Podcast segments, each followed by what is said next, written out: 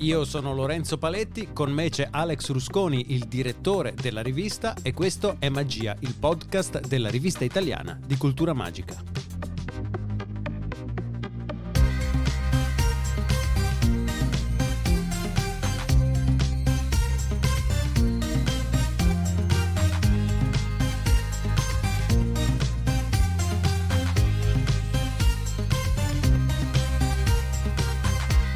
Questo numero chiediamo ad Alex di presentarci il numero 23 di Magia in uscita in questi giorni. Insieme a lui facciamo il punto sull'indice alla scoperta di alcuni degli articoli più interessanti sul tema creatività e magia.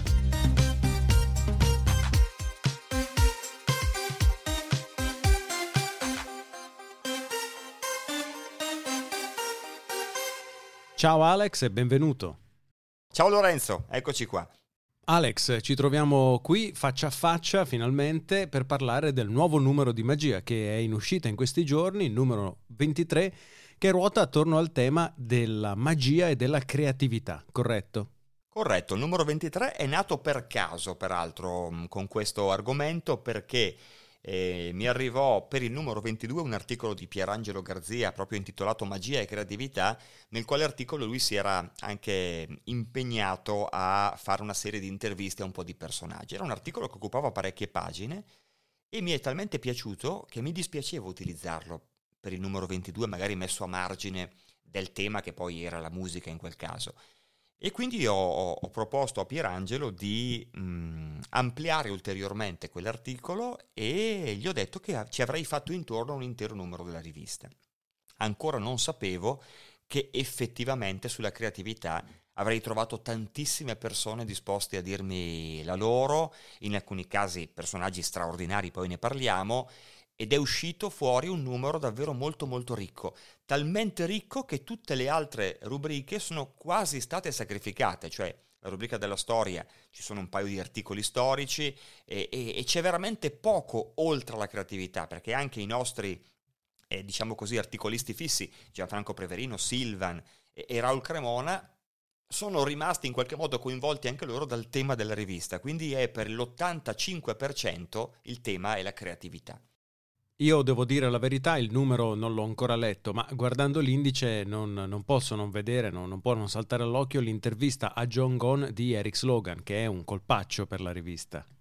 Ed è assolutamente, credo, il fiore all'occhiello di, di, questo numero, un'intervista esclusiva che parte proprio dal discorso della creatività, perché John Gone è uno dei più creativi eh, inventori di giochi del mondo, ricordiamo soltanto che è lui che ha inventato il volo di Copperfield e l'interlude, tanto per dirne eh, soltanto un paio. E quindi quando mm, ho proposto io a Erix, che è un amico di John Gone, eh, di realizzare questa intervista per magia, lui subito ha accettato, ha sentito John, John molto gentilmente ha accettato, fornendoci anche parecchie immagini che vanno ad accompagnare questa, questa intervista e devo dirti la verità, ha detto anche delle cose molto interessanti, nella semplicità di una persona che in realtà non fa il prestigiatore, ma fa appunto il creatore di illusioni, il collezionista e il restauratore. Lo ricordiamo, John Gone ha restaurato il, Antonio Diavolo, il trapezzista di, di Robert Houdin, eccetera, eccetera. Ha, ha, ricostruito il turco scacchista, l'arancio meraviglioso, da un personaggio che è più immerso probabilmente nella cultura e nell'invenzione che non nello spettacolo in sé. E sono uscite delle cose sulle quali credo che i prestigiatori, non soltanto gli illusionisti, ma in generale i prestigiatori, debbano riflettere perché John ha davvero regalato a questo, a questo numero quel qualcosa in più eh, su, su, cui ragionare, quella preziosità che, di cui spero venga capita la grandezza. Vedo invece un tuo pezzo che parla di creatività oltre la magia. Raccontacelo. Allora, quello è un pezzo in realtà che nasce dalla scoperta di un personaggio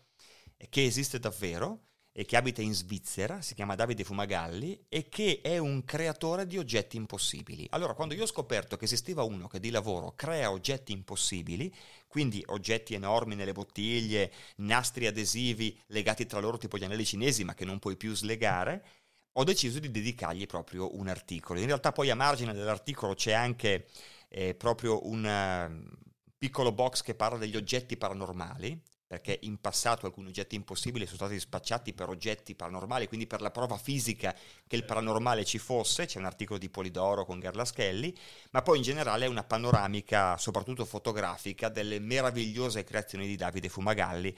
a cui in qualche modo poi si è ispirata anche la copertina, perché la copertina di questo numero mostra una bottiglia con all'interno un cervello no? capire, e una colomba, per far capire la creatività e la magia. E quindi eh, ho proprio deciso io di mia iniziativa di dedicare a Davide questo articolo che non vuole essere assolutamente un articolo pubblicitario, ma per far capire che davvero la creatività va oltre la magia, cioè c'è chi fa oggetti impossibili e assolutamente magici, ma non è un prestigiatore, anche se Davide è un appassionato di prestigiazione. Gianfranco Preverino invece, oltre al suo solito pezzo, il tavolo verde, la sua rubrica all'interno del baule dei segreti, vedo che compare anche nel dossier, in particolare con un articolo intitolato Il coraggio della creatività. Preverino ha, fatto, ha scritto un pezzo molto bello sulla creatività. Il coraggio della creatività eh, si riferisce un po' alla, alla vita di di Philippe Petit che appunto in un suo libro, credo anche abbastanza recente, ha parlato appunto che per essere creativi bisogna essere coraggiosi, no? bisogna in qualche modo andare contro la legge, eh, cosa che lui ha fatto peraltro diverse volte con i suoi funambulismi straordinari. Partendo da lì Gianfranco ha, devo dire, stilato un po' una, una serie di motivi per cui la creatività è importantissima in magia, ma per essere creativi bisogna essere coraggiosi anche in magia, anche se non camminiamo su un filo tra le torri gemelle. E per questo ha fatto anche degli esempi concreti, tra cui anche un esempio che riguarda un suo effetto, che è poi l'effetto spiegato nel tavolo verde, quindi anche il tavolo verde è assolutamente collegato a questo, a questo, articolo. Quindi Gianfranco ci ha dato proprio un qualcosa di concreto sulla creatività, cosa che peraltro eh, fa, fa, anche John Gone nella sua intervista. Invece, ad esempio, Matteo Rampin, che è una firma di magia alla quale tengo particolarmente, ci ha parlato della creatività, secondo lui, vista anche dal punto di vista un po' mentale, psicologico, e prendendo come esempio la Zigzag Girl di Robert Harbin. Quindi le grandi illusioni, devo dire, protagoniste assolute di questo numero di magia, in realtà non solo, anche quando a parlarne è appunto uno psichiatra che non fa e non ha mai fatto in vita sua grandi illusioni. Devo dire che eh, parlavamo di Preverino, Preverino è uno di quei personaggi che sono articolisti fissi di magia, gli altri sono Raul Cremona e Silvan,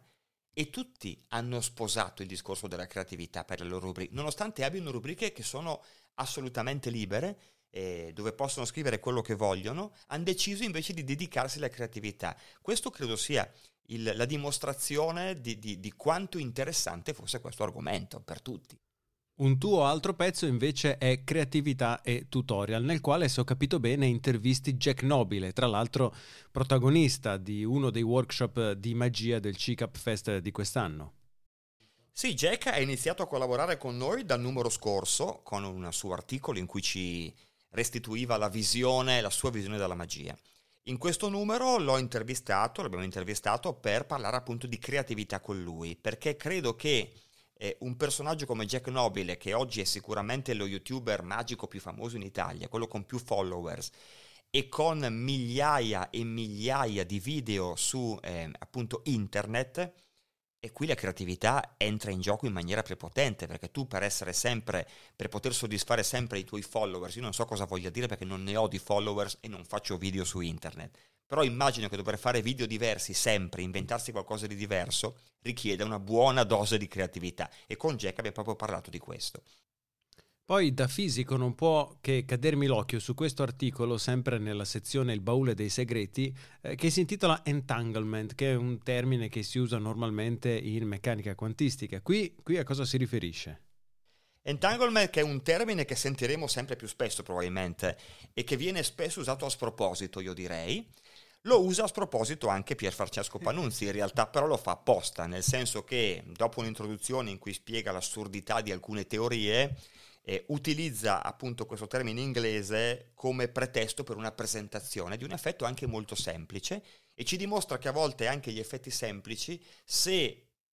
diciamo così, incorniciati in una presentazione molto interessante, eh, diventano dei piccoli miracoli. Nota dolente invece le bacchette spezzate, perché dallo scorso numero a questo si sono accumulate purtroppo una serie di importanti perdite nel mondo della prestigiazione. Assolutamente sì, abbiamo voluto sicuramente omaggiare Roy Horn della coppia Siegfried e Roy che ci è stato portato via dal coronavirus e c'è proprio un lungo articolo omaggio a lui. E poi c'è un articolo a seguire, eh, Bacchette spezzate appunto si intitola, per Norm Nielsen e Marvin Roy che sono due straordinari artisti, anche loro purtroppo ci hanno lasciato proprio prima, nel primo semestre del 2020 e credo che entrambi in realtà avrebbero meritato molto più spazio ma ovviamente non possiamo dedicare poi tutte le pagine a gente che non c'è più perché chiaramente eh, andremo a portare via spazio su magia, però dimenticarseli sarebbe stato veramente grave, quindi abbiamo voluto comunque ricordarli tutti e tre pur in uno spazio abbastanza compresso che non rende loro grande onore. E Silvan invece cosa ha da dire riguardo la creatività? Immagino che uno che, che, con una carriera come la sua abbia più di un aneddoto, più di una lezione da, da, da impartire. Silvan ci ha stupito, eh, devo dire la verità, perché mh, mm, a Silvan io come sempre ho lasciato carta bianca, parlami di quello che vuoi, e, mh, mm, perché il tema gli ho detto è creatività e lui mi ha detto creatività, eh ma mi sa che tanto tutti parleranno un po' de, de, delle stesse cose sulla creatività, quindi io adesso ci penso, poi ti dico di cosa parlo e poi mi ha dato un articolo invece sulla creatività, perché alla fine Silvan ha deciso di dimostrarci attraverso le sue parole che la creatività c'è in magia, ma in realtà è ovunque, ci circonda continuamente. Quando noi non ci pensiamo, ma quando prendiamo in mano una forchetta o un oggetto comune, dietro quell'oggetto c'è la creatività di qualcuno che ne ha inventato la forma, che ha capito che la forma migliore era quella e non un'altra, così come poi prosegue gli esempi, c'è creatività ovviamente nella pittura, nella musica, nella letteratura e, e spesso noi che siamo prestigiatori e che ci vantiamo di rappresentare l'arte magica, siamo quelli che ci mettono meno creatività. Perché? Perché il gioco di prestigio è qualcosa che funziona, che stupisce lo stesso anche se lo fai come l'hai comprato e quindi non stimola tantissimo la creatività, quando invece bisogna, bisogna, capire, ed è Silvan nel suo manuale 45 anni fa a dirlo, che conoscere un gioco è niente, saperlo fare è già qualcosa, ma saperlo presentare, quindi essere creativi nell'incorniciarlo in qualcosa di interessante è tutto. E quindi non fa altro che confermare quelle tre righe del suo manuale, ma ampliate per la nostra rivista. Beh, Alex, sembra un numero veramente ricco e interessante, quindi bando alle ciance io direi di lasciare ai nostri ascoltatori l'opportunità di leggerlo, lo possono acquistare come sempre visitando www.rivistamagia.it e io e te invece ci sentiamo con un ospite nel prossimo episodio tratto proprio dalle pagine di questo numero 23 di Magia. Assolutamente sì. Grazie Lorenzo. E se volete mettere le mani sul nuovo numero di magia, di nuovo potete trovarlo su www.rivistamagia.it. Come sempre grazie mille al direttore Alex Rusconi per averci accompagnato in questo episodio. Io sono Lorenzo Paletti e quello che avete ascoltato è Magia, il podcast della rivista italiana di cultura magica.